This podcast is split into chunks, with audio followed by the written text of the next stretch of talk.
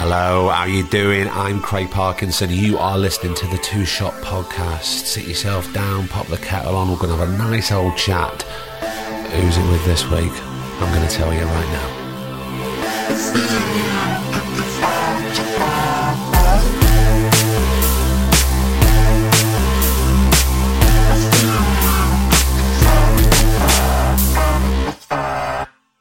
How the devil are you?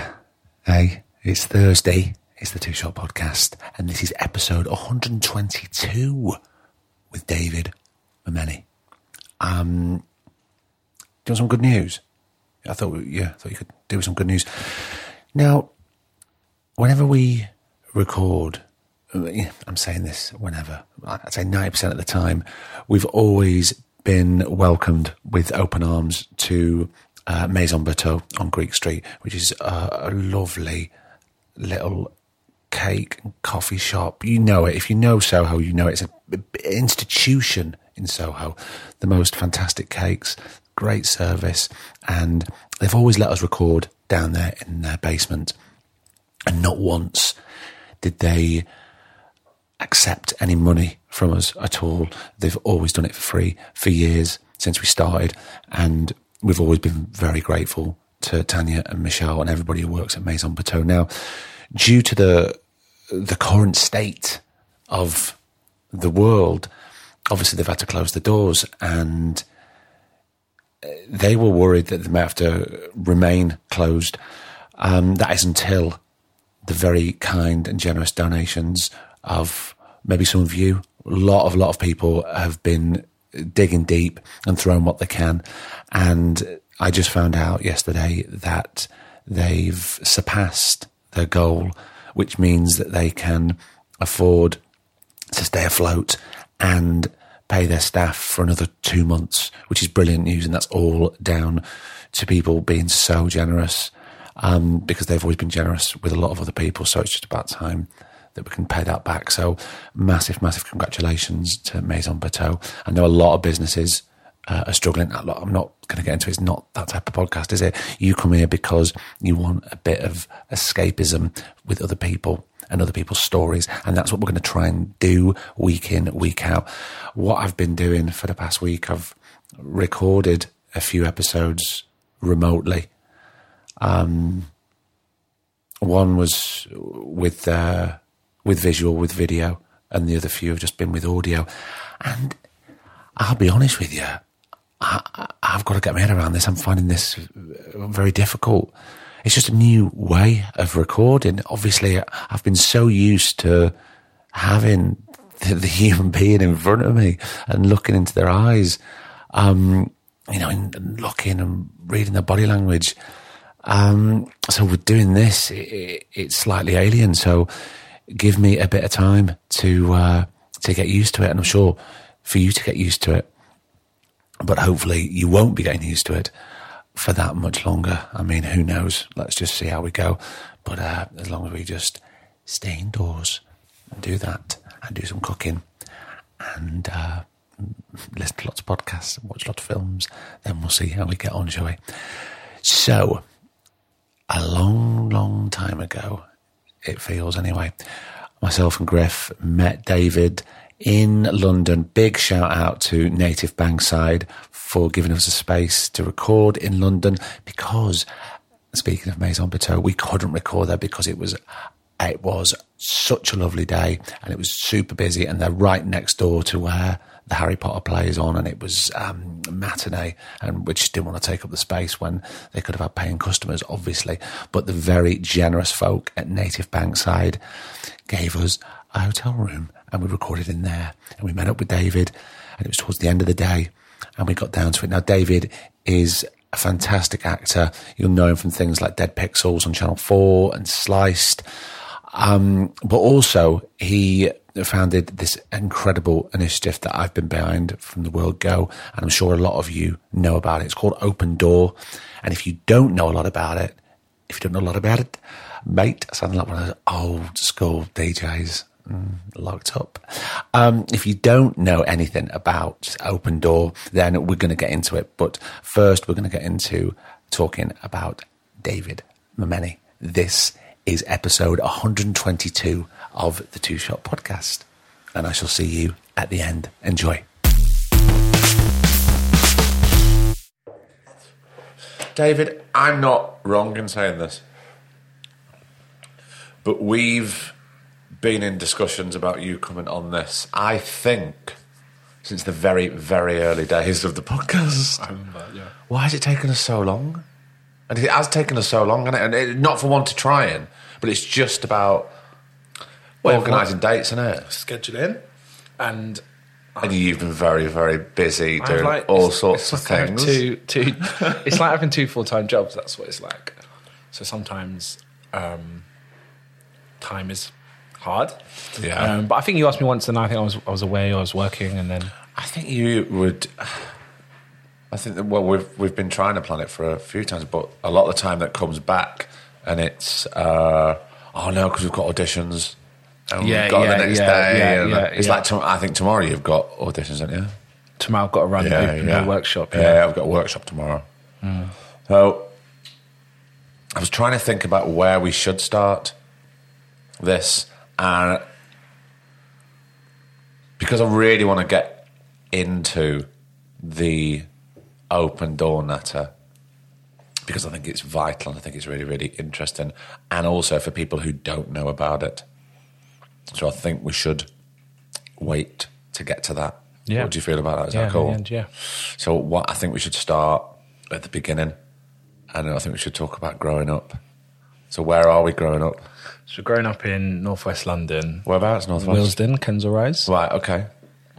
Um, I, I'm all nearly laughing because what people can't see because it's a podcast. Just try to fit that and crisp in it, my it mouth, just yeah. David just tried to, to fit. Was it a Dorito? Um, it was one of the French fries. It was a French fry. It's a mixed bag of crisps. Can I? Whoa, whoa, whoa, Yeah, David! yeah, I'm can I- sorry, look, I'm here, sorry. listen. I'm sorry, I'm sorry. Go, go. Walkers are not sponsors of this podcast. I wasn't gonna mention yet, their name. but we said French fries, so you know it always takes two and two. It, I mean, surely if Walkers want to come on board, I mean, surely everybody's pig sick of Gary Lineker by now. They must be. Mm-hmm. They need to. It's 2020. Come It's on, not been about in a while. I've not seen those adverts in a while. that's true. This is it. Walkers, climb on. Anyway, we're not talking about Walkers. Walkers we're talking. That's a gorgeous tag. There we go. We've got that. Um, Wheelsden. Willesden. Mm. Um, I lived in my like road, and the two roads around it were surrounded, surrounded by Kensal Rise, Willesden, and Queens Park. Right. Which at the time were all quite rough areas. I think people think Queens Park was always nice, and it has got the park, and there are nice bits. But like in some, in, at one point, it was more. It felt more dangerous or rough when you come out of the station than than Willesden did. But It's not like that now, is it? No, I it's, mean, it's very- yeah, yeah. patisserie, delicatessens. Um, the same old story about London. Um, and I remember like what cause I've got quite on a, on a quite long road, and the other end of the road was quite rough, Yeah. and the kids were different on each side. So the kids that would play the street on my side, like you know, didn't bother each other, and the ones up there would like try and throw stuff up the road. you were sort of scared to go down the road, and then Kensal Rise, like, and now it's like obviously seen as one of like the really nicest areas, uh, poshest areas of London. but Yeah. It was really rough. Like there was shootings once a month. You'd always see a thing about like, have you seen this? You know, the murder of this, or did anyone see anything? Um, and I remember when we were like seventeen. So, yeah, go to seventeen when you start going to parties and stuff. And you're like, we've run out of booze. Let's let's go. And the only thing open was like this 7-Eleven in in um, Kensal Rise. But you had to go as a big group because you're worried about just getting mugged or someone taking your stuff or whatever. So we just you sort of just like run it down. Did it become the norm? Was it just, oh, well, that's just what I grew up with and that's just what it is? Yeah, it really became the norm. And my school, my primary school was fine. My primary school was quite nice, and everyone that was in my year went to Hampstead School. Okay. And that was the you know you know primary school like there's a name like we have to get to this. Everyone's like going to that school. You know, Yeah. You sit you, and um, and for whatever me and this other guy weren't in the catchment. So like everyone went to Hampstead, and we went to Quintin Kynaston Where's that? QK, which is in Swiss Cottage. And Well, one- still not too shabby, is it? Swiss Cottage. yeah, but yeah. But yeah, what was yeah. it like back then? Sorry. No, I think Swiss Cottage wasn't. Well, yeah, because you're surrounded by um, obviously St John's Wood. I mean, our school was technically in St John's Wood, Right. And opposite our school was an American school, which was like a private, you know, international students and all that kind of stuff. But Quintin Kynaston, QK, was like. I didn't know at the time when I was a kid. My mum thought it was still better than Queen's Park Community School, and it was like what, what, sorry to interrupt. What year are we talking here? Just so I can get an anchor 98. I don't Right, know. okay. Is that that works about? If I graduated like 2014, yeah, 98. That Right. sounds about right. So yeah, end of the 90s, and that makes you sound so old, doesn't it? end of the 90s, um, and It, re- it really doesn't. Oh, Not to me. um, and and it was rough. Like I think the year before we came, there was no uh, barriers or gates around the school. Yeah. And so people would just come in and do what they want and walk their dog or whatever in the playground. And then they put the gates up. Um, and there was a te- there was a terrible case about that head teacher um, being stabbed. I don't know if you remember. I do remember that, actually. Um, and later found out that that was a guy from previous years, obviously years before I came, had gone down and, and done that to another school. And so the school that I went to was rough. It was really bad. It was notoriously bad. And um, it was I had a terrible time, if I'm honest. Like, Did uh. Yeah, man. Bullying was strong, and it wasn't a bullying Right. where like same kids come beat you up and take your money. It wasn't that kind of thing. It was like names, and um, it was everyone was. It was like everyone was trying to outdo each other, be that physically or So it was more psycho. Was it more psych- yeah, psychologically for you emotionally? Yeah, hundred percent. Um, it was it was it was super hard, and I think because I was quite like open and like oh I want to make friends, and actually it was kind of everyone was kind of people wanted to make friends, but it was about well you know how schools work. It's about taking taking people down And looking for people's weaknesses. Yeah, and I think I don't know why. Like I remember I'm a bit camp, but school back then, I think you know the, what what you heard in the pen all the time was like gay, gay, gay, gay, gay, and it was used in a in a derogatory way, and it was used in a way that was supposed to be harmful and negative, and which I, I'd like to think schools, you know, school I worked in few years ago, you know, things are people are opening out, and it's kind of changed a bit, but back then it, it was it was it was a, a tool that people would use to sort of um, uh, emasculate Yeah. what they thought was you know emasculating someone. And um and it made you question it made you it made you start to question that and go oh like maybe I am because everyone thinks I am or you think everyone but it's a couple of people do you know what I mean? And it's stupid stuff where because you can't play football because I had these weird like penguin feet and I can't control the ball. I was good at all the other sports, but no one played any of the other sports in a Right. concrete playground. You don't play rugby or it's a bit of basketball. I was quite I was quite good at that. But it's it's just stupid things like that, or because I didn't like fighting, or I used to cry. Like I used to be really like sensitive. I was hypersensitive, so those things used to sort of, like super affect me. It was it was a massive part of my growing up, and I had a terrible time. So that thing you said at the beginning, which prompted me to say it, was that idea that like that was my world. I thought the world was like kidulthood, and that that was that was the world. for me. Right. Okay. How did that impact your? Well, let's start with how did it impact your home life? home life was kind of uh, a safer place. I mean, there's always stuff at home, isn't it, for everyone? I probably won't go into that too much. But Well, some sometimes you know. and sometimes, not. sometimes not, and different levels. You know, there's always like you know something, but I think definitely like that was a more stable thing. You know, I was lucky to have a mum and a dad and sisters, um, where it, it, I didn't live. I didn't live on. A, I didn't live in an area that I was surrounded by these areas, but my home life wasn't. Didn't have the aggression or the. Um, I wasn't in the fear that I might have had at school. Right. Okay. You know what I mean? And it was, it was, it was. I was scared. Like it was, and it's not mad to think young people are scared to like. Oh yeah, it's not. You know, I thought about contemplating bringing a knife because they'll walk home or or bringing a knife to school That because it was a constant threat. because of protection. Yeah, because Yeah. you're scared. Because people did have knives, um, or someone would come for another school. There were these. I remember the first day. Um, my mum bought me this bag, which was like this massive Adidas bag, which was quite, you know, at least it was Adidas, but it was like um, it was like what you put like artwork in. It was quite like, I don't know, like a big old rectangle kind of thing that I had. Yeah. and I used to put all my books in it. Um, and only like I think two weeks in, my my um, one teacher said, you know, you don't need to bring the, all the books every day. You only need to the books that you have. You know what I mean? If you don't have science today, don't bring the massive science book. Yeah, yeah, yeah. So I was like weighed down by this. I was like, oh, okay, um, I'm tall now, but I was I wasn't I wasn't that tall back then. I had a, a growth spurt, and I remember the first day, and there was this um, uh, kid on the floor, and he was bleeding. He'd been beaten up in sixth form. I was year seven. I could see behind the gates in front of the school, and the Kosovan kids had a fight with the black kids at school. Right. And it was like that. It was. It wasn't that it was um, the gangs or they weren't even gangs, but it wasn't that the groups were necessarily.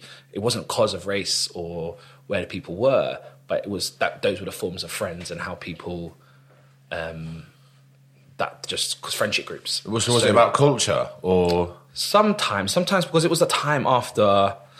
I'm not smart enough to remember the history of sort of like Kosovo War and all that kind of stuff. But you had our school was so ethnically diverse, and you know it, it, every type of group was there. It wasn't dominated by one specific race. It was a big Middle Eastern, big Yeah. South Asian, um, uh, Caribbean, Africa. Like um, white was probably the minorities in terms of white English. Is it, Um, is it still quite like that today? Wheelsden school. Queens, well, Wheelsden Queens Park, Kensal Wilson Rising Queen area, Park has changed. I think that school has changed. I mean, year below me was like Tulisa. She came for sixth form. Right. Um, and she was like really quiet. She seemed nice and nice. When you said Tulisa, you mean it's so solid crew Tulisa? N Dubs. Okay. N-Dubz. Oh, she's not so solid. No. Oh, see, So, I so, get my, so solid is like Ashley Walters, 21 seconds. I get my N-Dubz and my Tulisas all mixed up. yeah. oh, that's what I'm talking about. There you go. Lisa Maffia. Lisa Remember I told you I of was such a- course. Uh, and uh, I'm, I'm so hip. No, you. I can see that, Mister Choice of Chris. Um, I uh, so school was yeah, Swiss Cottage. Yeah, again has improved, um, but uh, and we also and like Jihadi John was in the year below me. Like he went to our school. Like Oh, really? yeah, that's what I'm, when I say our school was. It's not like oh yeah, our school's a bit rough. Like It was. It was it rough. was yeah. yeah. And I remember when that story came out, and I was going into an audition, and um, I made uh, probably I don't think it wasn't distasteful, but I just sort of said, you know, Jihadi John. Um, I named a few people that went there, and I said, you know, F Eton, we've got all the high achievers, and then. Because that story just broke, I had suddenly had all the newspapers like try to contact me on social media, and I think I was go- I was in that I was in like Ealing Studios going for some like, you know, two lines in a massive film, you know, Yeah. And then the Sun, someone from the Sun was like, "Oh, can you know, can we talk?" I said, "Look, "I'm just about to get an audition. I'll when I come out, you know, I'll, I'll let you know." And um, I was, I, as soon as I came out, I'd had a missed call. They'd somehow got my number, um, and because everyone was trying to find the face of this boy and the name of this boy, and there was a couple of people that were not those sort of tabloid newspapers that I was like more in, more sort of wanted to help. And, Yeah. um, a guy, one of my friends that I've stayed in touch with um, from school, who sort of talks out about extremism. He's um, he's a, he's a science teacher now as well, but he's he's sort of um, he often talks about sort of extremism and, and, and Muslim extremism and how sort of to sort of soften that, I guess, and, and, and sort of mend some things. What sort of radicalisation as well? Yeah, radicalization. Um, and he tries to sort of tackle that uh, by speaking out about it and stuff like that. And I sort of, he knows a little bit more about that kind of stuff, so I, I sort of referred him that way. Um, Yeah. But yeah, like, because I think the Jihadi John thing, everyone said that, um, yeah, he was this normal, nice kid, and then he went got. No, but like, he was in fights. Um, as soon as I saw the picture, I was like, that, that young man, because of our school or not. Um, uh, but yeah, there was constant fighting. There was like, you remember Nutmeg Rush? where like if I kick the ball between your legs, you get a punch on the arm. Now you have to remember that I'm from the north of England and we have different sayings. So if someone, if we're on a bike, right, me and you, David, when Yeah. we're young, and I'm standing up, but I've got you on the seat, Mm. and your legs are dangling, right, but I'm riding the bike. What do you call that? Oh, it's like uh, e. Uh, it is called a what would you call it? I call it a backy Yeah, yeah, Right. yeah. I think they would call it that. because I think I'm right in saying this is either on the back or the front. I think it's the back. So uh, I think, and please don't don't text me in or email in people from the northeast, but I'm pretty sure in sort of nor- in the northeast Newcastle way they call it a croggy. Yeah, that doesn't make sense. Yours makes sense. You know, don't say that. Don't you don't want to. No, but, like, there's some logic to it. No, But you know I- what I mean? yeah, exactly. I mean, it's simple, is it? It's a fucking backy. But Yeah. do you know what I'm saying? Yeah, So no, got names for it. nutmeg rush.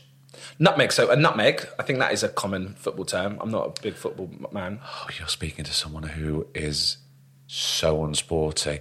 But Good. So a fellow on Yeah, yeah, yeah. No. So it's when you kick the leg between you kick the ball between someone's leg. So you know a player's about to go to the goal. You're, you're the defender. And he sort of rushes I- it Yeah, past it through your legs and I go past you to take the ball. I, I, That's the nutmeg. yes, A rush is well, like London back then. Rush meant like to to beat someone up. I'll be rushed him, like we beat him up. Right. So nutmeg rush was like if I get the ball through your leg, I'll you usually get like people quite you know you get a punch in the arm. But my school nutmeg rush was like, But you've achieved the, you've achieved the nutmeg, so therefore you've still got the ball. So why do you have to get hit? you've achieved no sorry you rush the nutmeg the person you've nutmegged. Oh, so if you get the ball through, then you're Uh, you able to give him a punch. Yeah. So if I let's let's break it down a bit more. If I put the ball through your legs, I get to punch you. Yeah, I'm not liking this game. No. So imagine playing it with like there was um, probably fifty kids playing at one time Yeah, between no. year seven and nine, and everyone just beats them up. Yeah, that, that was how it worked. not- I'm not playing this game. and it was No. fun. Well, And the games also were like year loads of year sevens versus like six, four, six, six formers, and then just people just fighting. So that kind of was that was the the, the, the that The was game of choice. That was school. That was Right. yeah. That was that was school. That was the school that I brought up in. And I know you're supposed to say, oh, it, it made you, and and I'm Oh, sure no, it no, made no. me. I was, but I'd rather done without it. I think. yeah, me too. Hearing this, but how did all this impact your education? I was alright at school, but alright at my school isn't like a B. Alright at my school is like you're nearer a C, you're just under a C. So I was like a CD kind of guy. Yeah. But in sort of the stuff that I was interested in. So when I, you know, you got to do sort of like um, the practical side of drama, for example, I might get an A or B.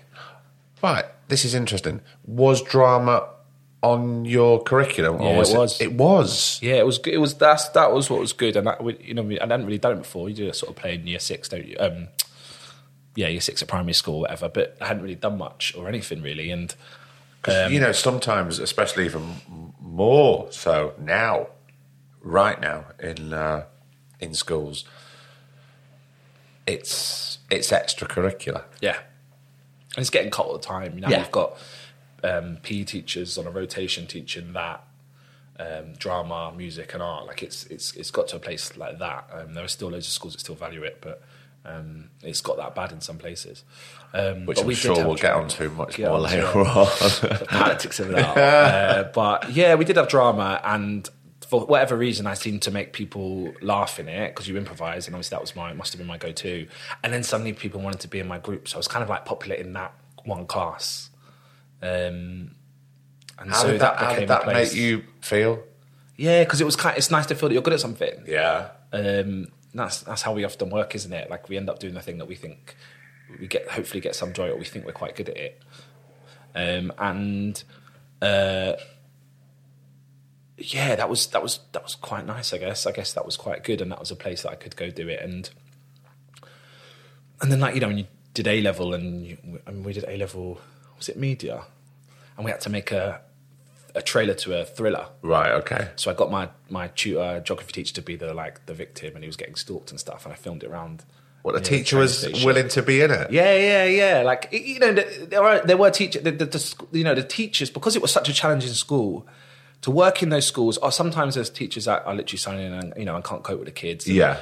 many a teachers, you know, sc- classes would make loads of teachers cry. That was a standard. Like sometimes that was the game in the class. No learning would be done. Like there were some classes where it was a joke. Like I mean, we didn't do any learning. We just people just threw stuff and just tried to make the teacher cry. That was kind of a thing. Kids are just horrible. Horrible, yeah, yeah, Horrible yeah, yeah. bastards. But full of that sort of, and it all just comes from insecurity and sort of sometimes mayhem at home and going, yeah, just just not having the confidence. It's just factors of so many things. yeah, hundred percent. And and you know you've got those, you've got really good teachers, and you've got teachers who know how to work with those t- classes. And the teacher we had, Mr. Umar, who I had for years, was my tutor. He teach geography, and he was super strict. He wasn't like. Um, he wasn't like uh, like my mate who I said is a science teacher who was like Yeah. he can relate to the kids, but he's also had the discipline.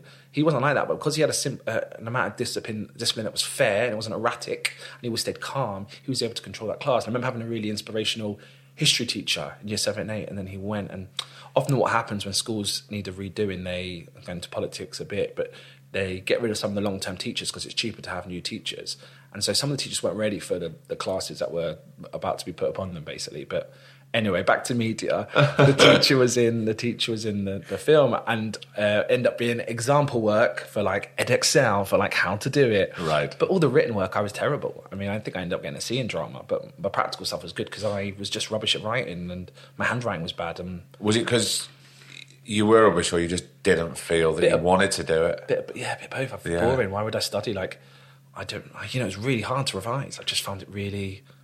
Because obviously that wasn't stimulating you at all. No, it just isn't. And I think people got suspicions that I might be a bit ADHD, so that might be a, a thing now where like I just want to focus on the things that I like doing or that I'm passionate about. Um, and yeah, that's that's what it was. And I think the Unicorn Theatre, who now are building, um, they make uh, you know theatre for children and young people. They came in and they wanted ch- some young people or children to be in this professional piece they were doing in the West Right. End somewhere, which I think is now Wetherspoons, but it was in some like old church. And, um, and that's when I realised isn't every, isn't every lovely building now it's a Wetherspoons. it's a Wetherspoons. yeah, that's true. Some of them are beautiful. Do you know that one in Holloway Road? The Cor- I think it's called the Coronet. Didn't that used to be a, a gorgeous cinema? It's amazing. Is it like? Is it? I've never been in, but whenever I go past it, it's like Art Deco-y. Yeah, It's like a TARDIS. Like it's amazing in there. Like it's so big. Um, so sad. but so sad that's Wetherspoons. But it's beautiful. Um, and uh, what was I saying? uh, the Unicorn Theatre that came yeah, they came in, school. and then and then and then I got a bit on it, and and I remember going, "Oh, this is like a proper job. Like this is a." How old were you now at this point? I was like year nine or something. So I was at thirteen, Right. Okay. And then some some mum from one of the primary school friends, she said, if you're interested in acting, if you likes doing that, you should go to this thing called ATS, Artist Theatre School, which um, Amanda Redman, Yeah. um, she ran Where's that? in Ealing.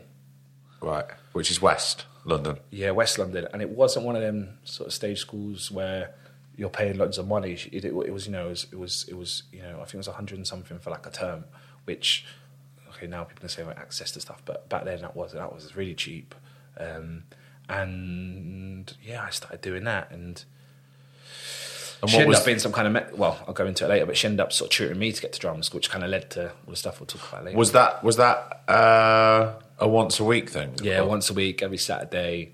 And some classes were, why am I here? And some classes were amazing. And sometimes we, you know, But it's- Ray Winstone did some masterclass. But and in like- that life, some classes I Yeah. go, oh, I don't know what I'm doing Yeah, this for. Exactly. Yeah. Um, and it's just what you connect to sometimes, isn't it? But um, Or what you take from it. yeah.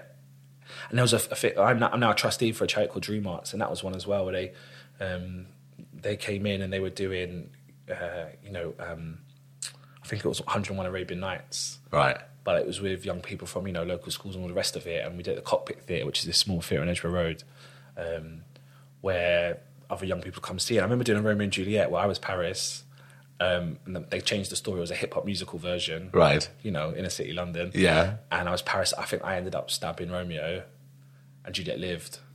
so they mixed it up at the end. but I remember they had a character, R- Rosaline, and um, and uh, she had like a song in it. She did like Stevie Wonder's "Ribbon in the Sky" or whatever. And all the young people were like shouting because her character was like I think supposed to be quite promiscuous or whatever. They were shouting like "ho," but all these like derogatory things. And and the director had to stop the show and sort of break it out and say, "Look, this isn't real. Like."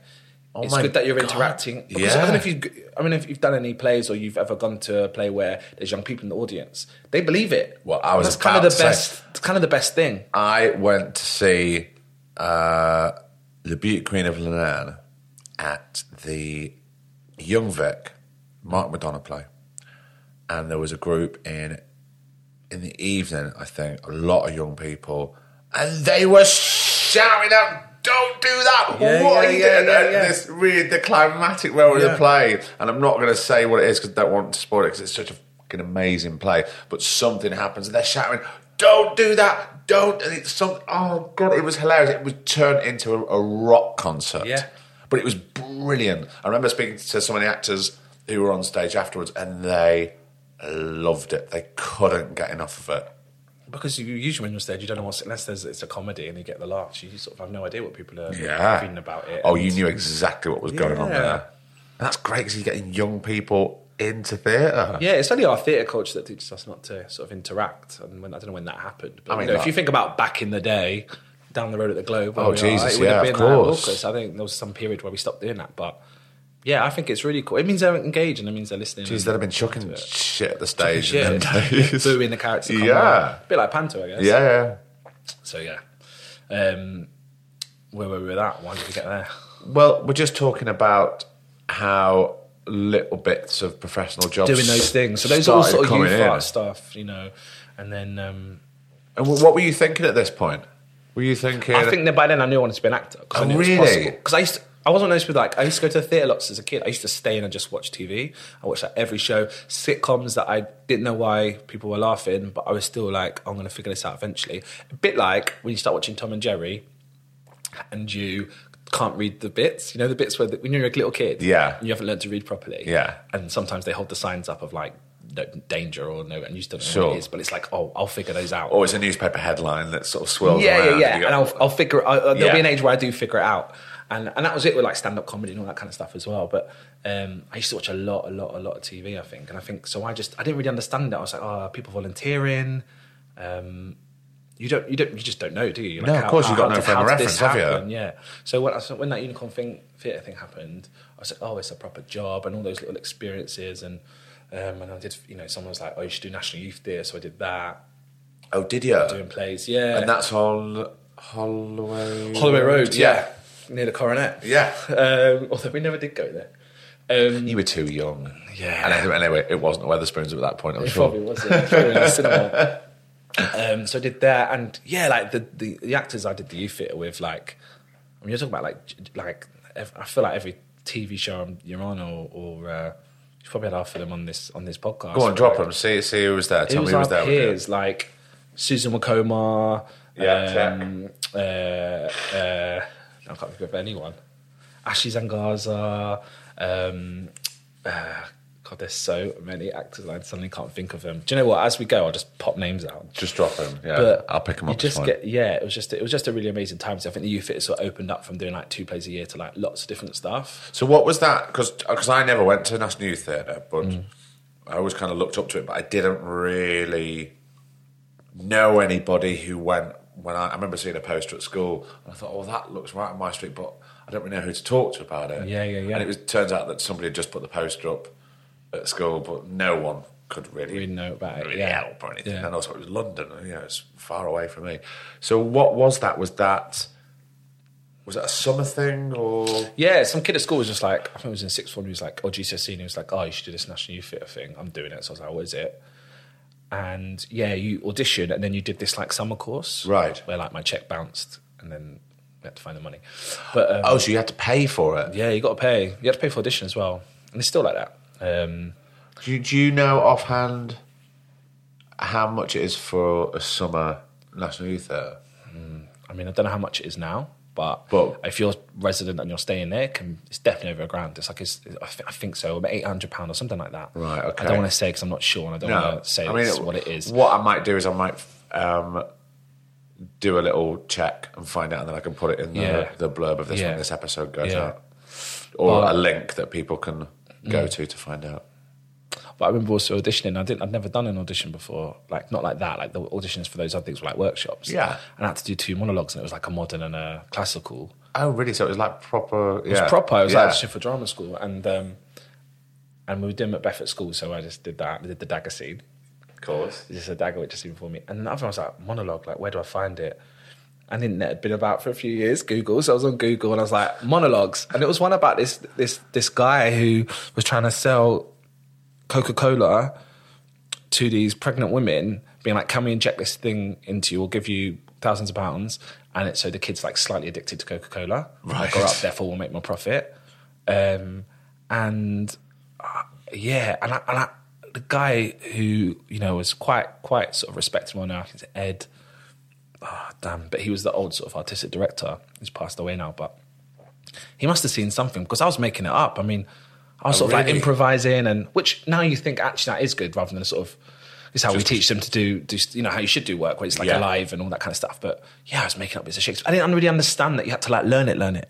Do you know what I mean? Because Yeah. you hadn't at school. You don't really understand that you have to learn it and then work on it. How Yeah, do you the know thing that? Is, you, you didn't know any better. Yeah, you yeah. No reference at all. we had this tennis teacher and he used to be an actor so I like literally on the morning before I went to him he was like oh you, you definitely need to learn it but I was like oh okay I just didn't know somehow I got a place and that was that and I had a really great great summer but um so was yeah it? Was it? Um, obviously, compared to school, you're going to the National Youth Theatre and you're meeting lots of like-minded people who are wanting the same thing. Yeah, the non-aggressive, uh, the non, and, and people from around the country. Never heard people from Wales, from from the not Like, seen on TV, but it's the first time you see other people from all over. Yeah. and everyone was super nice and friendly. And I think I did it quite young. I was in the sort of senior group, but I was quite young, and um, I couldn't afford to stay in the. They have like a residence thing, which obviously where you know everyone's staying in the same building, so it's really fun. But I Oh, couldn't like afford that. just to sleep over for like Yeah, because people are from all over the country. So yeah, Oh, it was like two weeks, yeah, two, three, exactly three walks. back. It was three weeks. It was at Guildhall when I did it, um, and um, and yeah, and so, so it was kind of like a yeah, it was a beautiful, positive, like brilliant thing. Um, Did things change within you because of that? Did your mindset change about sort of the possible future and what I think it was a number of the things. I think it was all those things that I've mentioned before together. Really, I think I was Right. at a point at that time, and I remember thinking when I was wanting to audition, I I wanted to audition for Bristol Old Vic. Right. because um, it was outside London, and my world at that time was violent, like it was horrible. So I thought that the whole of London was like that. Sure. that makes sense because Yeah. your own, my only relation, like relationship to my surroundings was school and where I, you know, I lived and stuff. So, Yeah. so for me to get out of London and study was a really important thing. I thought that's what I wanted to do. Um, and I remember auditioning, and I didn't really know what I was doing. You know, I mean, I, you don't, So you went to don't know. Bristol? No, I didn't go to Bristol. They Yeah. audition, you audition. I went to audition and I ended up on the shortlist in the first year. And I was at school, and I remember thinking, "Wow, like, oh, that's that's a, like that's, that was quite amazing." Right. So the next year I auditioned. I think I had a record at Central that first year as well. But I literally didn't. I mean, I was did, I did it all by myself. And then the second, I was waiting on the waiting list. And we were doing a show with ATS with Amanda's school. Right. And she said, "Look, do you know yet?" And I said, "No." She goes, "Look, if you don't get in, I'm going to give you some. I'm going to give you free lessons, basically." So that's what she did. And so I'd go to her house and Did she? break down the speeches and yeah, hours and hours and hours and hours of, you know, after over, over a whole that period of time and she would So she sort of became your mentor. yeah, completely, completely. And um, uh, and then I remember thinking, I mean, because the audition for drama school is harder back then. If you're not, um, you know, uh, middle to upper class white, um, you know, it was it was a harder harder thing. I think if you What, what, what, what do you mean it was harder then? Because there was ne- there was less openness to the barriers were harder that you know we've been working on the last three years to get rid of. You know Yeah. what you're needed and and the panels and what's expected of you. Like I remember going to my Bristol the second time and the guy going, "You're not using the iambic," and I'm like. How do I, I'm 19? How do I know what that? Who's no one's ever taught me the iambic? Yeah. This expectation that you know this stuff before you even get there, but also that I that my voice, you know, I spoke like this is how I spoke, and so there was an idea that someone like me couldn't be. I remember being at a time like someone my color as well. I was like, it's kind of me and Adam Deacon, and he's doing Kidulthood, so I'll be like doing the different work. I'll be doing the trained version of Adam Yeah. Deacon. Do you know what I mean? Like I had this thing in my head that because I was like, oh, there isn't really anyone that's sort of mixed. Um, and And also the thing is, if you're told something like that at such a, a young age, then you start to believe it. that That like, oh well, there's nobody quite like you, but you have to fit into a certain mold. You have to be this type Mm. to achieve any sort of goal. Going down this path, Yeah. of of this business, because all the actors were. I mean, all the actors that you Yeah. you go to auditions, everyone around you is of a certain ilk, and uh, I don't know if that's the right word. And then and then the graduates you were seeing were, and for me, I everything I'd done before in the youth it had been quite accepting, and managing and Nash Youth there, it wasn't really my class or race or where I was or where I spoke wasn't ever a thing. It wasn't Yeah. an issue. I always thought it was a I always thought it was a good thing. Weirdly, like I know sometimes I always thought it was a oh I'm different to everyone else. That's quite a good thing. Um, but now looking, it is of course it's Yeah. a good thing. But looking back, the when I think about you know the young people we work with, like the barriers were more. I mean, the the the, the, the fact that like I mean, the Amanda because she went to Bristol, she I wasn't getting in anywhere, and she you know she obviously she was quite a renowned, act, you know, one of their sort of big actors. Yeah. And she she she phoned them and she said, "Look, what's going on? Like, what, have you got any feedback? What's going on?" They're like, "Yeah, we just don't think we can train his voice."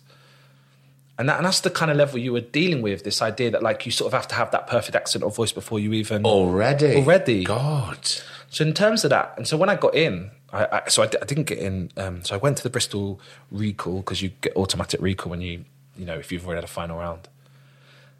Did that. Was looking forward, you know, was hopeful. Didn't get got a definite no, not even shortlist that time.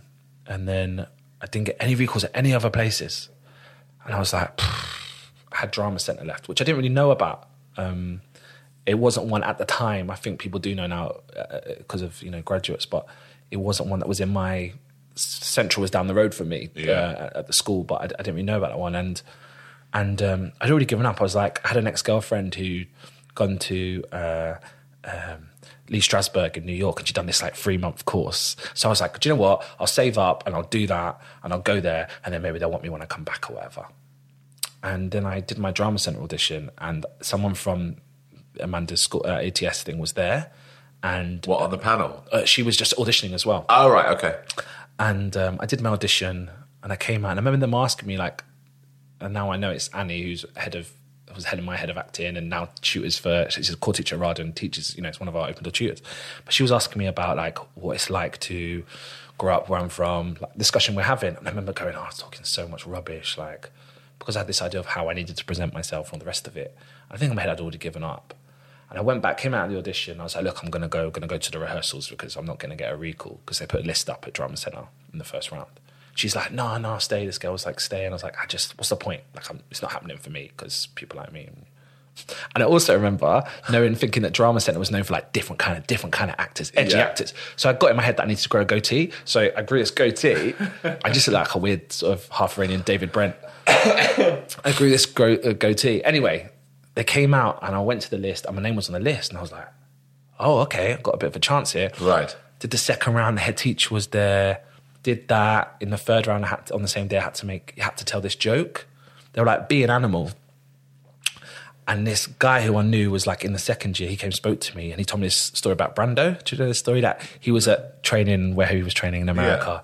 And they got him and his classmates to be chickens and go around and be chickens. And then she, they said, a nuclear bomb has gone off, um, you know, five miles away or whatever. So everyone was like, whack, whack, whack, whack. Everyone's going mad at chickens. And Brando just sort of carried on as he did. And after they were like, look, why didn't you react? And he was like, well, a chicken's not going to know that a, a nuclear bomb's gone off. You know, they doesn't, they didn't know it's no different. So I had that in my head. So I was like a chicken in this third final round. And everyone, of course, does like lions and tigers Yeah. girls and the boys. So I was this chicken, and then you had to turn it into a character.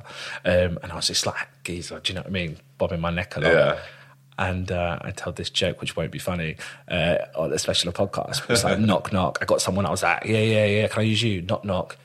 Who's there? Interrupting starfish, interrupting. And then I put my hand on their face, interrupting starfish. Yeah. Everyone started laughing. You got a little, you got a little, got a laugh giggle in the corner. there Come on. producer Griff sat on the velvet sofa. You see? That reaches through people's ears. Yeah. Um, and laughed. And then I thought, you know, I've got a shot here. And and then within two, I did the recall the next week and I was in. Um, when I thought that was absolute impossibility. Right. And I felt like they celebrated the fact that I was different. Um, but still, when I started there, I mean, I didn't realize my class and race until I, until I went there. I, I, I, I'd, I'd never I'd questioned it.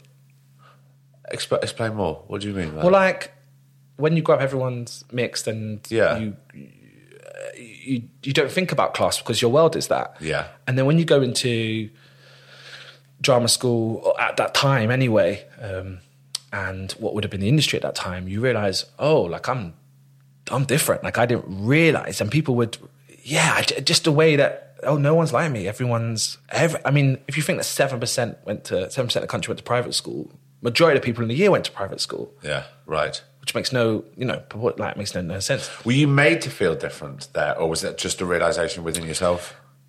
Sometimes by my peers, because sometimes um, I get quite passionate. You know, I talk like you know with my hands and stuff. Yeah. Um, but I would never call myself aggressive. And I remember someone saying, "Oh, you- you're getting quite aggressive," which is a lot of the young people we deal with. They get told that, and you're like, "No, no, that's just how they speak to each other. They don't want to like, but they're, they're just saying how they feel. Yeah. Um, and they're not angry. No one's going to hate each other. It's more passion than It's just aggression. passion. Yeah, Yeah, yeah, It's just, oh, but why are we doing that? Or do you think maybe this? And so um, I remember that being a thing. But also, like, the first thing we ever did was Bernard Shaw, which is completely worthy. And not only dealing with the fact that, like, I wasn't a fantastic reader, it was me, there's an actress called Katie West. Um, and she was from Stockport, and she lit like that's one of the only schools she she um, she's always working at the exchange, um, and she yeah, that's how I know the name. yeah, yeah, She's you know she's queen of theatre, and uh, and there was a girl from Burnley, and I mean, there was another guy called Anthony in my year, but the rest, everyone else was of the same milk. And we we had the diverse year. Right. You know what I mean? But it was like three people of color and five working class people. But that was the diverse year, whereas the year below and above were pretty. Yeah, everyone was. And thinking like these young other kids in the class, they knew this world, this sort of that, the world of the, the Bernard Shaw. Whereas we were like, I got to change my accent, my body. We couldn't just act. We had to change everything. It was Yeah. double work for us. Yeah. And and you know that is the one thing I would say. I, I, I never felt I, there wasn't necessarily a race uh, at drama set anyway. It wasn't a race a race thing. I don't. Maybe someone would argue not, but it was class. Yeah, but you have class to go. was a massive. you have to go from your own personal experience, don't you? I you? would say class was a was a was a was a big thing, and it was end up being a class divide because, th- as often places in the institution, there's favoritism, and and the favorites were the people who had their idea of what an actor should look and sound like, you know. Right. And and and, and I remember sitting in um, a Wetherspoons uh, in Farringdon, where As I any was. good student Come would do. David. When we had a class off, Yeah. we'd go to Wetherspoons in the morning and we'd get the one ninety nine breakfast. When that still existed, I don't know if it still exists. Griff's one night now breakfast still exist. I think it's two ninety nine. There you go. Hasn't Thieves, not that as much Balaclavas. changed over the years. and uh, But you was you felt. Did you feel supported when when there was some sort of class divide? I think I was all right because I think they thought I was reasonably talented. I was always in the middle, so I didn't get done over by parts. Right. It's a confidence thing because you're made to feel like you can't do the work that they're doing, and because the work they're doing is so heavily classical, because you can't reach it straight away, you're sort of made to feel like you you need to be like these students. And if you've got some old fashioned teachers, which there's always some, Oh, absolutely. You've got a voice teacher who basically, I remember sitting in the sort of uh, articulate, you know, the um, speech class, and every time I asked a question, she made me feel like she was like, "You need to speak better," basically. So I remember sitting in the class wanting to cry and being like, "Oh, I can't even use my voice," and which a voice to an actor is so you're already in this sort of pressured environment, and I, I felt like I wanted to cry, you know. and they wanted to fit you in a certain mold. well, that it was worse. It was kind of like I, I, was, I wasn't where I needed to be, but I, I'm here to learn. Um, because their idea of what an actor needs to look and sound like, Right, which was okay. at the time, that's what they thought it was. Even though Yeah. the industry had moved on, it's definitely moved on in the last seven years. But ten or eleven years ago, there was still mainly classical work on the rest of it. But it was sort of like, yeah, it was that, and I think that became. I remember sitting at Wetherspoons and just two tables because the favourites had sort of felt like there was a sort of hierarchy. They were the good actors, and Or they were certainly told and They were told, so they thought- that's what I mean, They were, yeah. yeah. And so we were sitting on this other table, and I was like, "Flipping out, Like that's mad. Why are we on two two different? ta- apart from my friend Lola, um, is from a quite well-to-do background and like has you know a very famous industry dad. But but because she, was from London, she, she was chilled. She, she she came with us, and it's not that we anyone hated each other. It was just like it was just this divide. Um, But do you think the divide was caused by how it was the, it the- was the- caused the by students staff. were treated from the tutors? Yeah, Yeah. Yeah, hundred percent. Right. hundred percent. And if you know, if you've got a young person, if you've got an actor who can't reach that Bernard Shaw straight away, because why would they have ever done that? They've done some youth theatre in Burnley, And it doesn't come naturally. to and it doesn't them, come yeah. naturally to them, and it's work. They'll be judged on the performance at that last thing. So in in the head of that tutor is like, oh, these are the good actors. They're not able to reach that thing without understanding that that student has to do triple the work of those other people. Everyone else just gets to act. But everyone else, uh, but we have to worry about our body, our voice. I was London, so I guess I didn't have to. I didn't have a strong Midlands or Northern accent. I had to, and everything was RP. Everything had to be RP. It wasn't about speaking in your own voice back then. So, Wow. so there's people that just literally couldn't do it. If you can't, do, you've got to stop that student from doing it. If they can't do it, I mean, it's mad. Yeah, so then you work on the strengths that they do have. yeah, and and you know when they come out, you you know you want to be able to have that skill, but it's it's if someone's really struggling, I mean, that's the thing. So I guess that led to how what you know my mindset of everything else, but it equally was a I had the most amazing training, and drama center back then was. I remember a lot of stu- students had gone to like RADA and stuff, and they were like, "I wish I went to drama center" because they knew the quality of the training at that time Yeah. was so good. And it was always it was quite renowned for its there was always myths and legends around Because of the old days, Trauma Yeah, Centre. the trauma center yeah Yeah, I mean, yeah, and we heard those stories too. yeah um, and I remember people going, "Oh God, it's not like the old days." I'm thinking, "The old days sound terrible."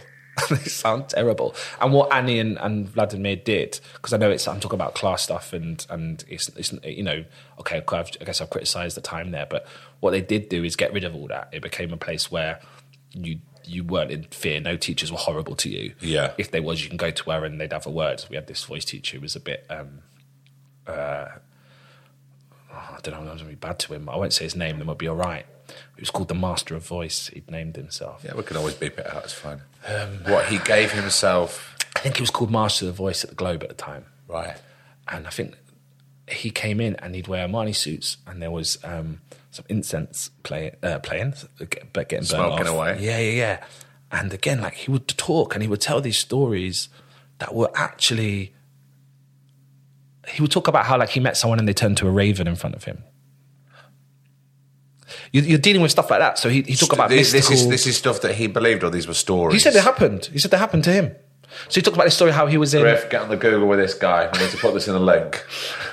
he now does like um uh help kind of yeah that kind of stuff spiritual help kind of stuff now i don't he think he, does. gets employed by, Okay. as, a, as a voice Right. teacher but i remember hearing these stories there was one where he went um I was in Native America with my Native America. He was in because later on he, he uses them. He was in a forest in North America. And he was sunbathing already. I'm like, why are you sunbathing in a forest? But we're there, and the, the wind was going, and the trees stopped, and I heard hooka maka hooka maka hooka mama, and this tribe of Native Americans came, and they said, "You are the, um, you are the uh, ancestor of a great shaman." And my friend from the Bronx, who'd come from America at the time, Tony was like, "That never would have happened. They hate white people. Like they killed them all. Like that never would have happened." And the shaman took me. He spoke like this. He took me into the forest, and I saw him turn into a raven in front of me and he taught me the the shaman ways. And I they then gave me this drug, and you know, like that thing that that people do, don't they, to get high based for two days and it makes What, you feel like awful. ayahu- ayahuasca? That's that's, Yeah. that's basically what he said. So that I understood that that could have happened. And he was put into a cave, and he was naked in the cave, and he woke up, and he was being dragged by a donkey up the mountain. And he woke up, and he could speak to the I could speak to the animals. Right. So you're dealing with that. And because these young people are like, oh, this is a massive main school, like, I got to look up to these people. And people are like that. And me and my mate Tom were like, he was like laughing into his waterfall because we're like, this is. This is actually mad. Eventually, we clocked on them because we just never did any voice work. I mean, we did a poem. We'd be like, "You need to speak lower," and so you had people just going "Look, speaking low all the time. There was never any voice work, um, and so eventually, which probably now I think about it makes sense. I was like, they brought this speech teacher in, and she was new, and then she, now she's ended up speaking lots of schools, and I don't know if she's even in drama schools anymore because she's so um, sort of um, wanted. And she made me feel loads better my voice. She was like, "Oh no, like it's fine. It's just muscles. If you do this and this and this, it will get better." And suddenly I was like, "Oh, like yeah, it's just a muscle. My diction can get better." And and then he wanted to um, get someone else in her her her place. So I started this petition, and I was like, "This is fine. We've got a voice teacher that's good." And this has to stop. Like we've literally not had any voice because at the time the voice wasn't great. And that's what happened. And she stayed, and eventually his hours got cut. And then, you know, because everyone after years realised it just wasn't any good. But um, but I guess, yeah, so I guess even I then I was doing things like so that. long for yeah, it took two and a half out- years. We had, a, we, had a good, we had a voice teacher by the end. Fucking hell. I think, I think, especially back then, because I think voice, because of the things we are talking about, like voice is such a massive part. And you're telling someone their voice ain't right, um, there's something wrong. What the damage that can do is quite heavy. Like it's quite Huge. Not letting them speak, and you're going, "Oh, that's your accent, that's your dialect." Because this this RP thing is like a made up. You know, it's not even like an actual real dialect from the real Yeah. place, but it's this standard thing. But it doesn't mean it's the right thing. If you go to the north, like this idea that like you know we see on TV we see lawyers and they've always generally got an RP accent. Be like if you go to the north, there's a lot of lawyers with northern accents. That's just the standard. You go I- to I Wales, played a lawyer in my time, Yeah. David. I'll tell Oh, you. you've broken I, the mold. I, I was very northern. you've broken the mold. But like that's you know that that idea of it. Um, so yeah, it had that stuff. It had the class, but the training was amazing. And I, I think I felt very lucky to have gone there. And although I had this idea of what I wanted to go to Bristol and the rest of it, I was so glad that someone like me went to drama centre, which was so thorough and it was it about like- acting. you learn about acting as opposed like to like were, sword you, fighting. you know, you wanted to go to Bristol because you were heavily influenced because Amanda went to Bristol. So it's a very yeah, na- and I wanted to leave London because I thought the whole course, world was going to. so many factors in that. Now, obviously, I don't touch on work that much when I talk to actors anyway, big for all sorts of reasons because Right. you know it's kind of dull, and and I want to get to know the person. I mean, not just for me. I, I- don't want it to be dull for Yeah, yeah. for actors coming and go. Oh, we talk about this job, and you know, it becomes part and parcel of of, of, of the job anyway what I'm so interested about and stuff that I don't know about, and I want to educate myself a bit more, is the very start, the the germ of the idea of Open Door. yeah. Where did it come from, and when did it start? So And for people who are listening now who don't know what Open Door is, me and David are going to be discussing this now, so you will and you'll start to learn more okay, fine. about what so it I is. still start at the beginning. I think so. So- yeah, I think that's a really good place to start with it. Yeah. So And I'm uh, saying this from on. a selfish point of view because I don't know and I really want to know, you know? It's good. Um, so I worked with young people since I was about 17 in Dream Arts. They taught young people to teach young people, which I think is really good. You're getting facilitators from the area to work with people because mo- actually in participation, the average, like most people are sort of um, uh, white middle class females. That's just general participation work as a whole. So I think it was really good that they got people from the thing to teach young people and, and set Yeah. them up, and that's probably what led to it. And so I started teaching little ones, uh, and then after time, I was doing more facilitating, and I was um, I did stuff in National Youth Theatre and peer stuff, and which included some work in some um, young offenders and all that.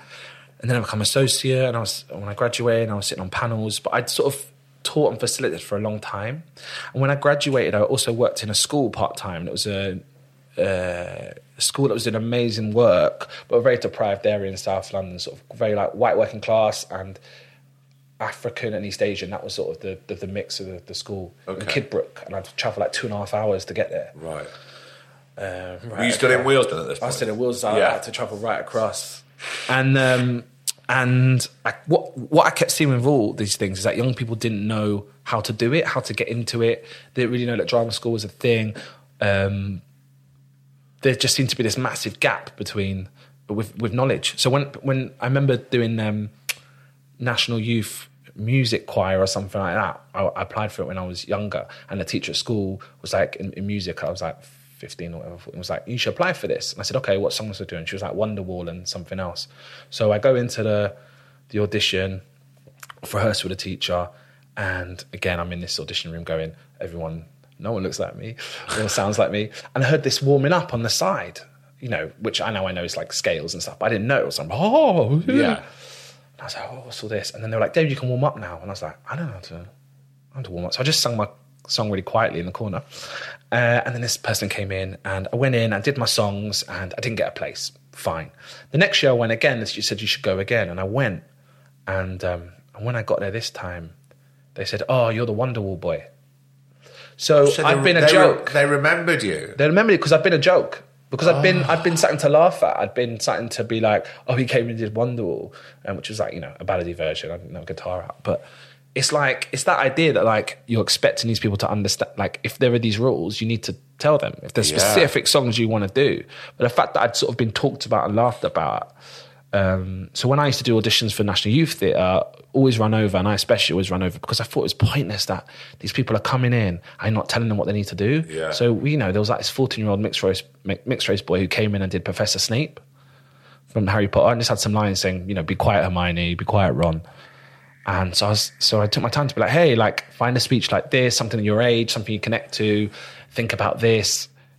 So they get something from the audition. So when they come back next year, they're, they're, they're coming with something. Yeah. Because no one's telling them that they need to be truthful. Well, if people aren't given the knowledge, what are they supposed to do?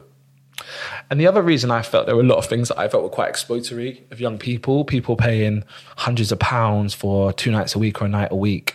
And there's like this pyramid sort of scheme. So it's kind of like um, beginner, beginner two, beginner three, intermediate, and three, intermediate two, intermediate three, professional, semi-professional, blah blah, agency at the top.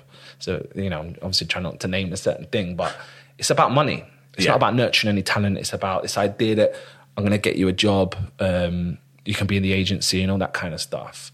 Um, and there's a lot of things like you know those sort of stage schooly things which we can set up any day. We don't have to have. We, we can just set up a branch. Well, Um, I've spoken about this in the past that anybody can set all this Yeah, up. yeah, yeah, And yeah. I, I remember you might have seen it maybe a year or 18 months ago, somebody had posted on social media that they were doing a weekend course of, you know, acting for the screen Mm. with this some sort of renowned actor, and I had to look him up. Never heard of him at all. This is it, they call it And masterclass. They call it a masterclass, and they're charging upwards of like eighty pounds per day, yeah, and it's like this is and money making. well, we're exploiting young people, and that's think a so. lot of fucking money.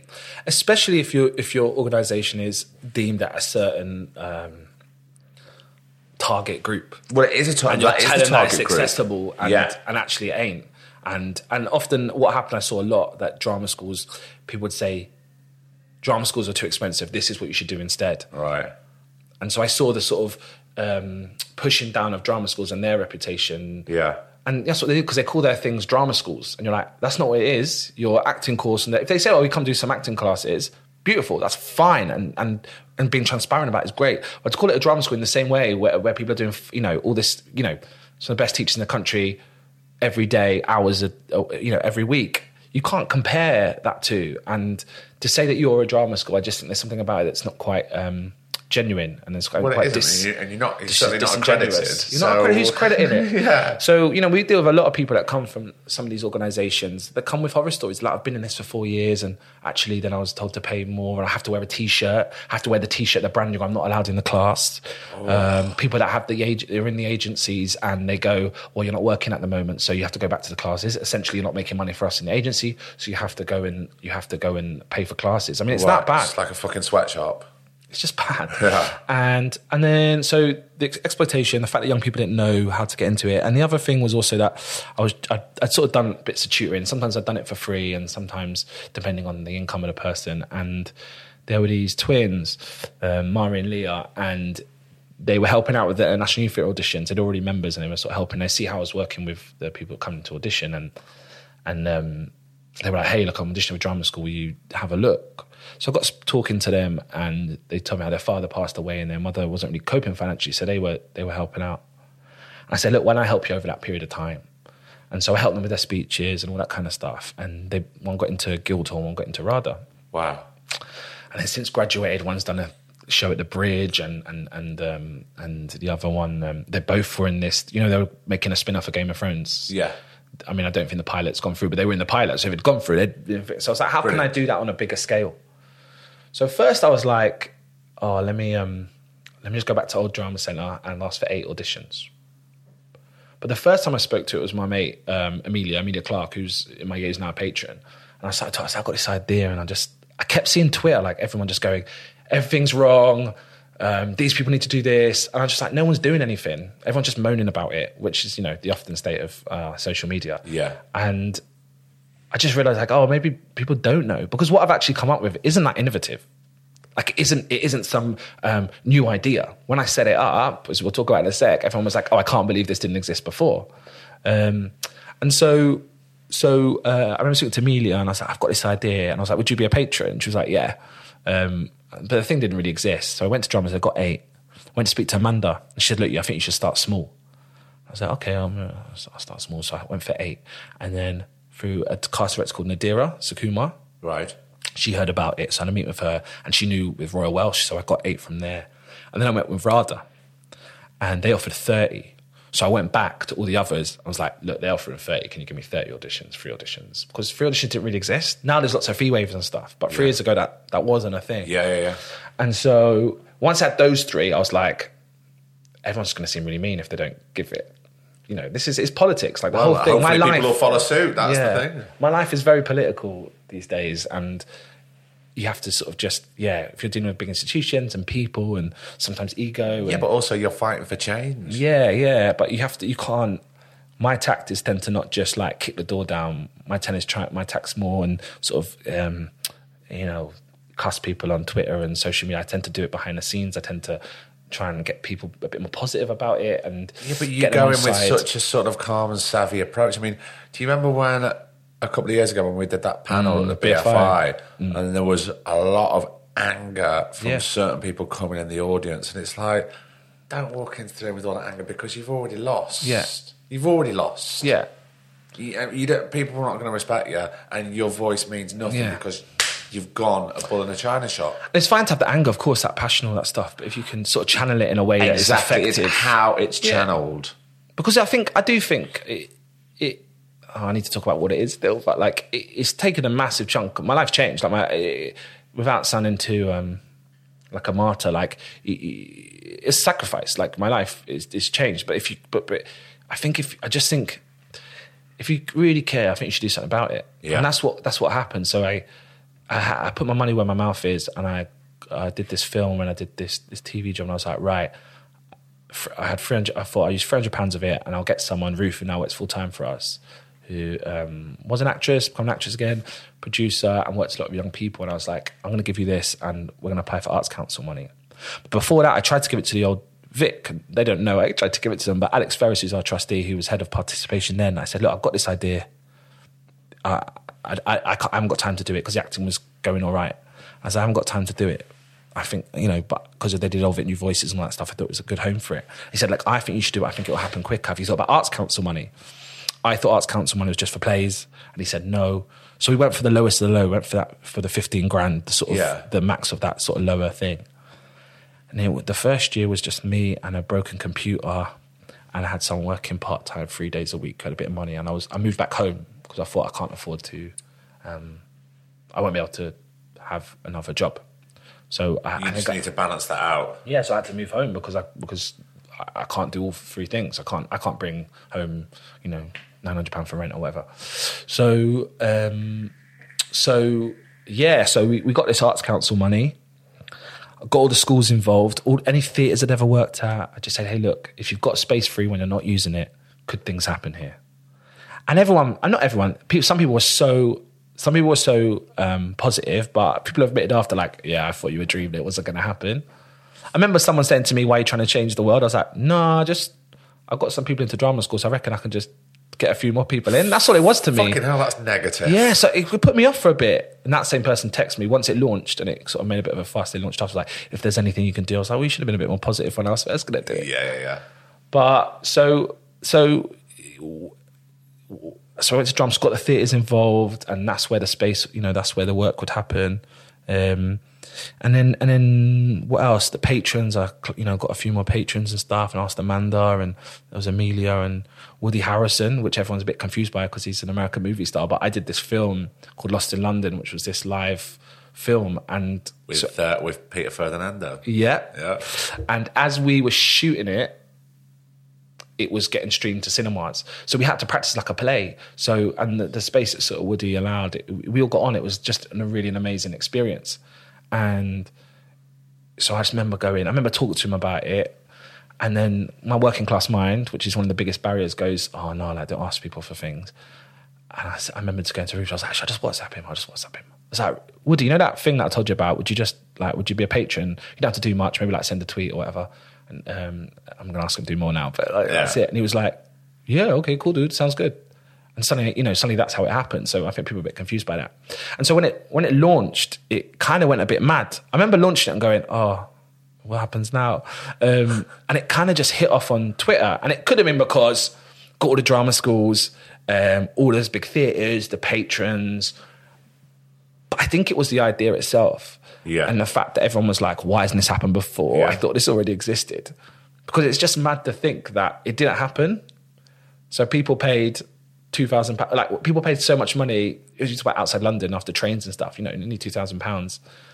People, people just couldn't get even the door. And I remember when I open door. And I remember when I set it up, I was like, I've got to make sure I have you know. Um, ethnic minorities representation, but I knew it had to be about talent. I don't I don't want to do any positive discrimination or tick boxes because I think just it's, it's, it undermines the talent of the young people. But also the fact that uh, every young person should have a chance to be educated. Yeah, yeah, yeah. And the door should be open. Yeah, yeah, That's yeah, 100%. Like, that- the bottom line is that. Hundred percent, and I think that what we end up in is that two thirds of the people that applied were ethnic minorities, which was surprising to me. But Yeah. Because all we've been told is that they don't exist, these actors don't exist. You know, we need to encourage more people. It's like what people have said about the Oscars, right? Like we need more female directors, and that woman was like, "There's They're female there. directors, just got to give them jobs." They're there. Uh, exactly. So so so that's what happened, and same with the tutors. I just got all the people I ever wanted to, you know, all the people I respected and wanted to work with, and you know, people like Roy is now like Roy Alexander Alexander's like Yeah, now yeah. the exchange, Yeah. and he's still doing stuff for us. Someone from Sheffield who goes there for tutoring. Um, people that I thought were good at acting and were just nice would know how to sort of nurture that talent. and also people with clout. Yeah, yeah, definitely. With and, you know, I was smart. I know, I know. I mean, who else would give me space? But I know having those theatres would help. I know having those patrons would help. I know all of that.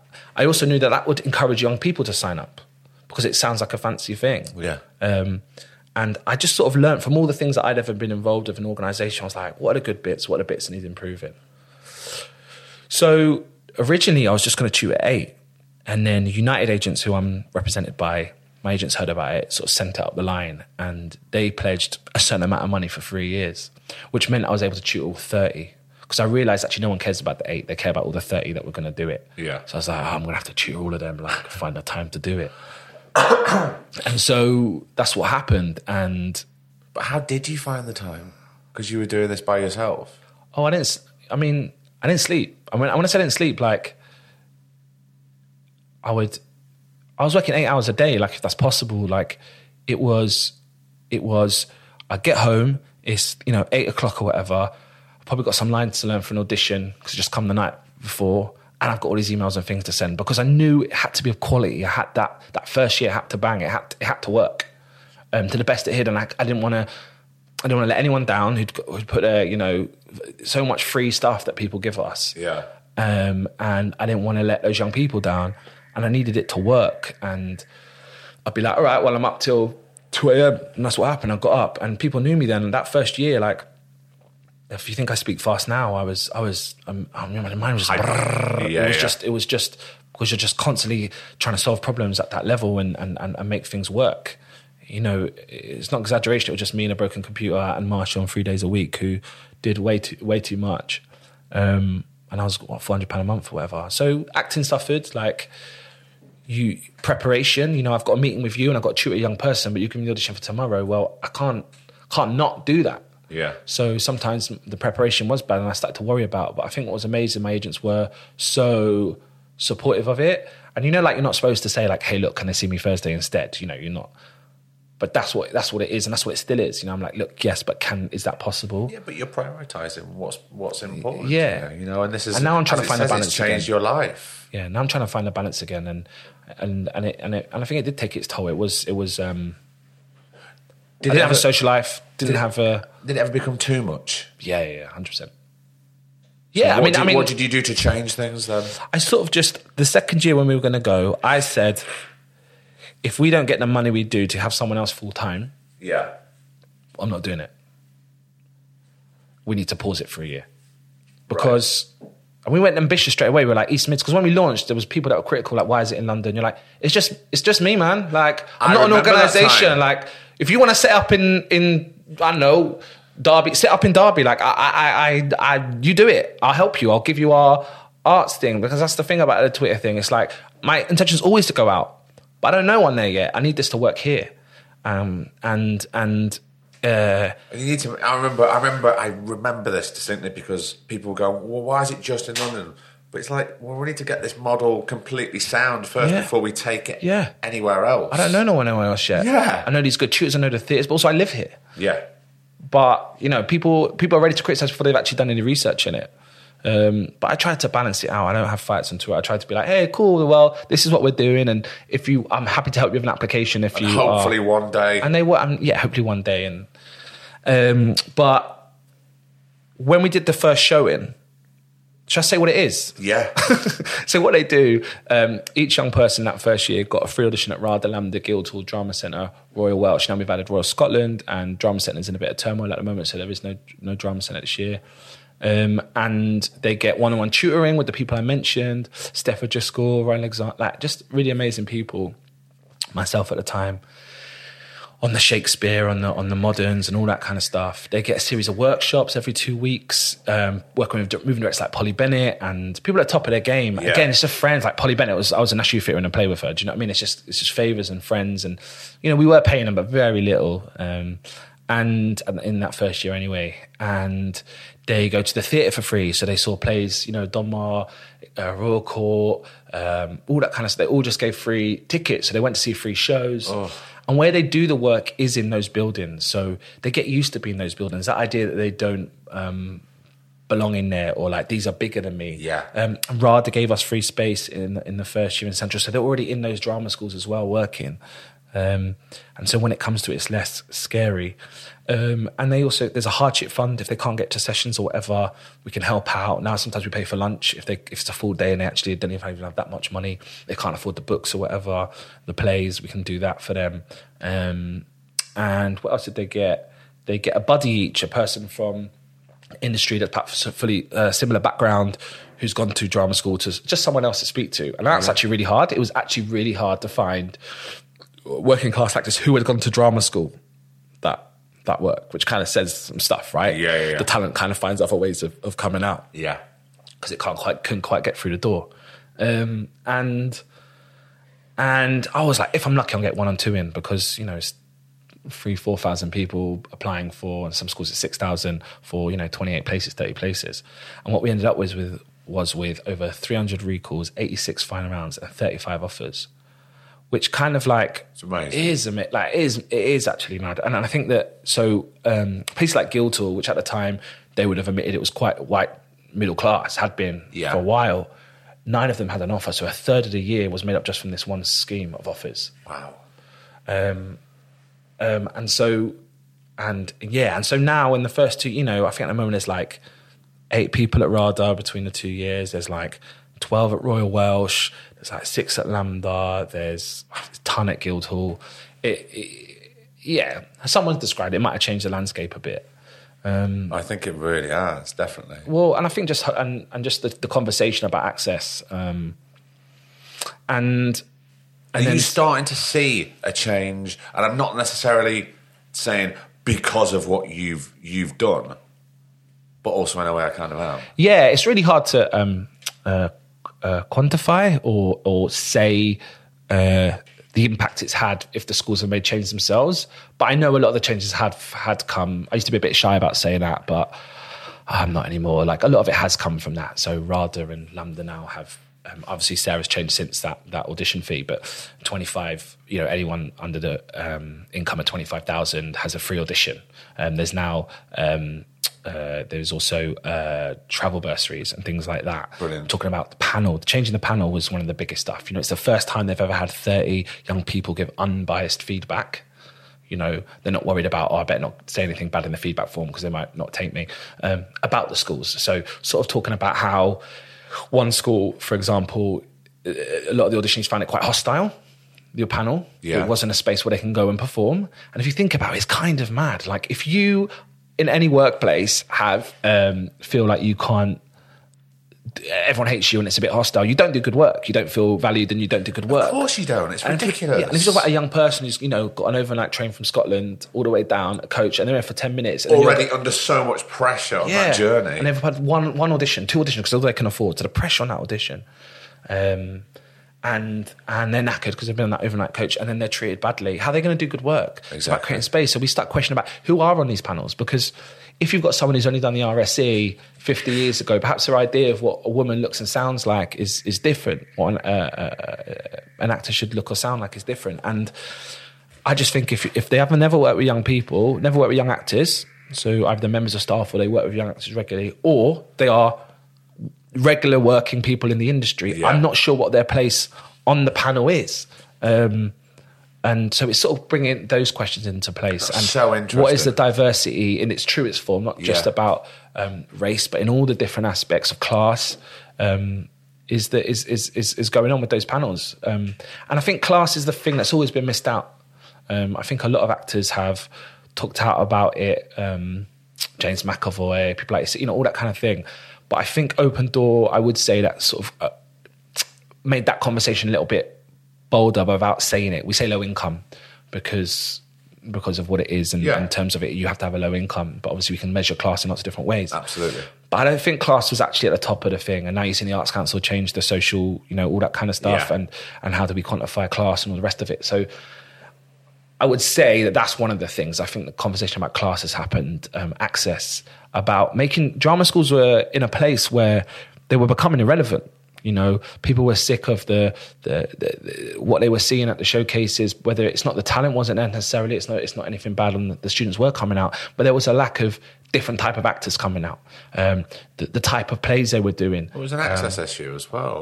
which know. is the biggest point. So when I, I want you know I heard you know the big chat about um, you know after Act for Change and, and all that stuff that started, started the conversation. I was like, yeah, and it's not that these actors don't exist. Of course they did, but to be doing the the the level of work that and the um, range of work you want them to be doing. Well, we need to start from the bottom because Yeah. they've, all these actors have been sort of repressed and oppressed for a long time. So Yeah. let's make a generation of actors and and and let's let them know that it is accessible. it is accessible and and so those kinds of talk about how do we teach and and what are we access the biggest one panels regional auditions how do they travel there can do we need four rounds in one place on four different days like that's four train fares Yeah. even administratively, isn't it easier to make sure two rounds are on one day? I see you, hour later, go into the other panel. It's surely cost effective. But all it was is that these things hadn't been looked at because it hadn't really been an issue. We get the talent coming through, what we want. And at that time, I felt that drama schools were starting to seem irrelevant. And I think now that people have got a bit more excited about them again, or that there is a possibility. You know, we talked to a lot of pe- school teachers, even even you know in the last two days, I've been these um, uh, school teachers at um, National Theatre who come up and, and take workshops, and we were doing stuff about sort of drama schools and, Yeah. and, and monologues and how to work with young actors.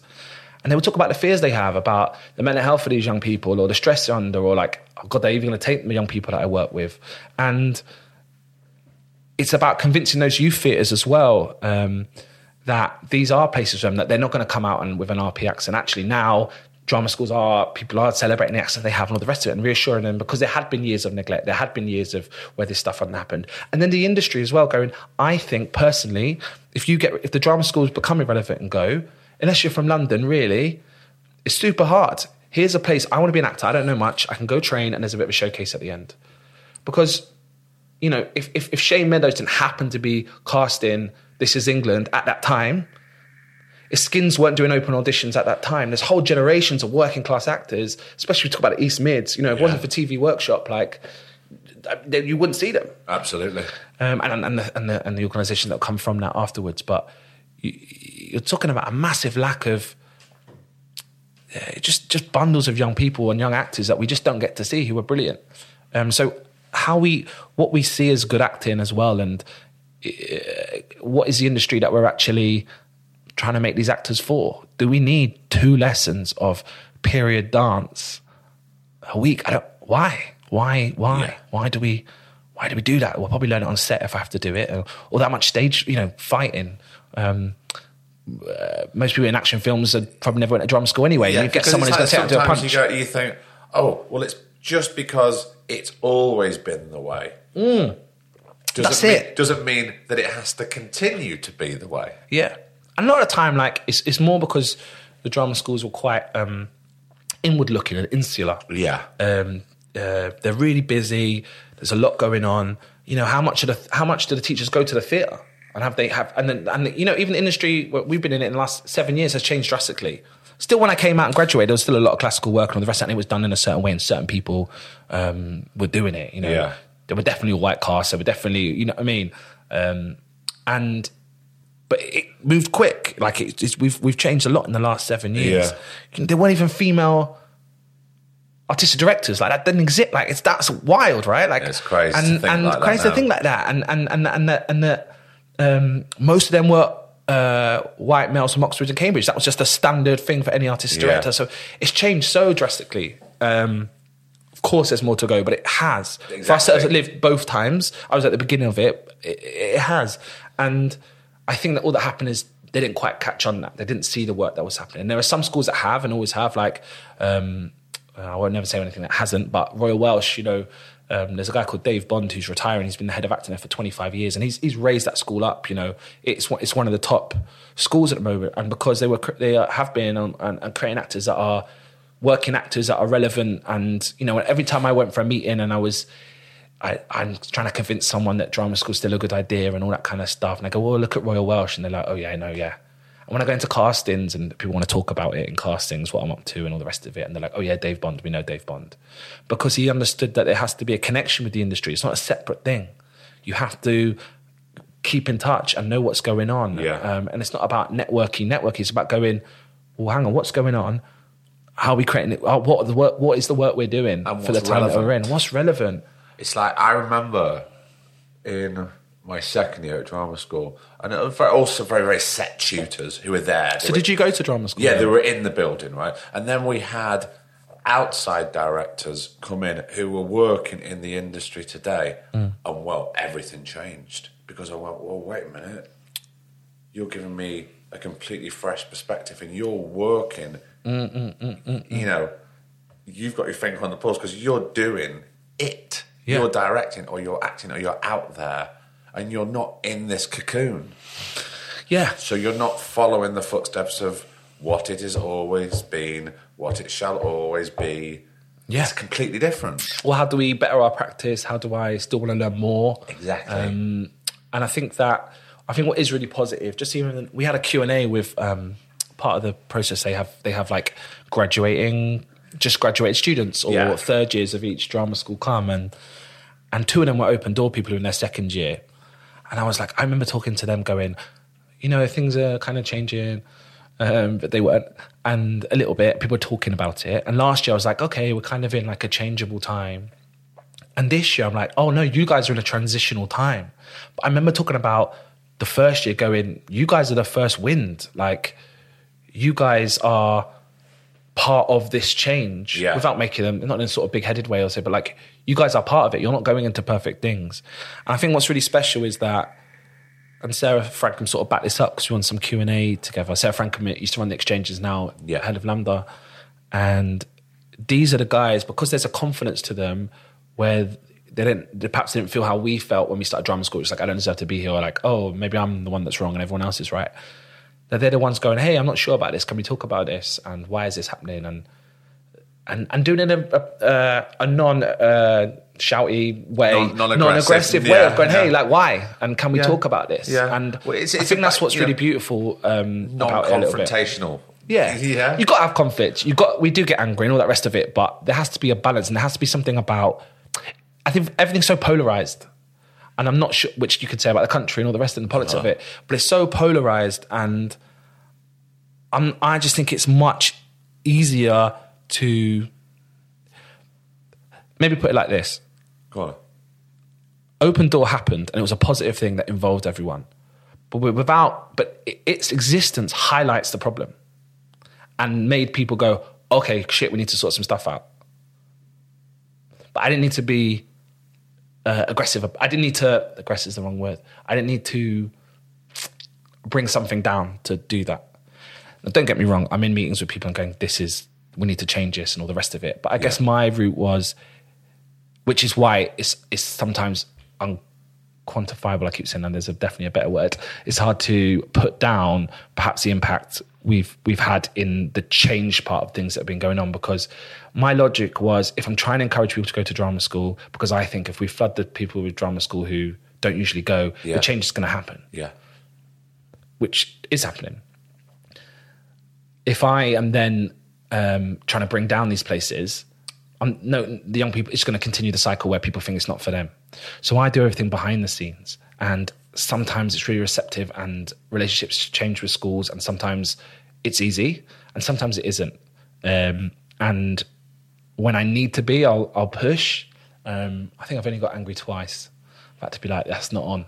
Um, but I think there's a way of doing it that's like, hey, like, okay, this is happening. Let me show you why this needs to happen. Yeah. Getting the drama schools on side so it's less because they've been defensive for years because you know every newspaper's attacking them, people are attacking them, and I hope I've made it clear. Of course, everything's likely to change drastically, but there are people within those institutions that are doing that, and things have changed the last couple of years. But if we can get them on side and go, hey, let me show you, let me introduce you to these people who can show you that ah, the work you're doing, this works great, but this needs to change. If I can get the industry to go, maybe drama schools are the right place to go. Look, these things are changing. It's going to take some time. If you get young people going, it ain't perfect, but you guys are part of that change. The map things can work together. I don't know. I just the polarization of everything is quite, uh, I think, demonstrative, and and it doesn't quite. It runs out because if you just if you just try and bring everything down all the time.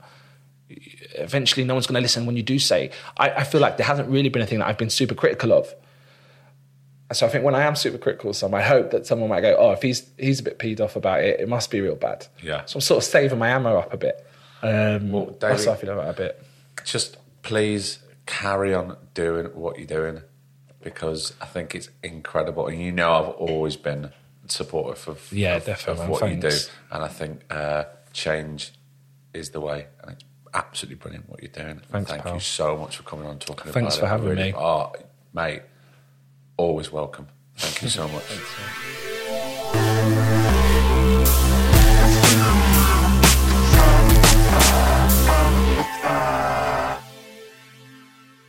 And another episode is done. Thank you so, so much for downloading and subscribing. Massive thank you to David for giving us his time. And that was, we recorded that at the end of a very long day for both of us. So, um, yeah, I'm always grateful when people just give their time and we don't have to rush. So it was great. Um, well, should we just, I suppose we'll just do it all again next Thursday, shall we? Okay, well, let's do that. Um, thanks so much for all your messages. Keep them coming in and your emails and the support on patreon.com forward slash two shot pod. I know times are difficult, but you're ever so generous to keep this thing going. And you know what? Don't worry. If you can't afford to support us financially, then when you're on your phone calls or on your Zooms or you're on your house parties, mention the Two Shot Podcast to a few other people. Let's uh, let's keep the community growing. And uh, until next week, I've been Craig Parkinson. He's been producer Griff, and this has been the Two Shot Podcast. You take care and stay safe. I shall see you next week. Two Shot Podcast is presented by me, Craig Parkinson, recorded and produced by Thomas Griffin for Splicing Block. Our music, our brilliant music, is courtesy of Then Thickens. Cheers.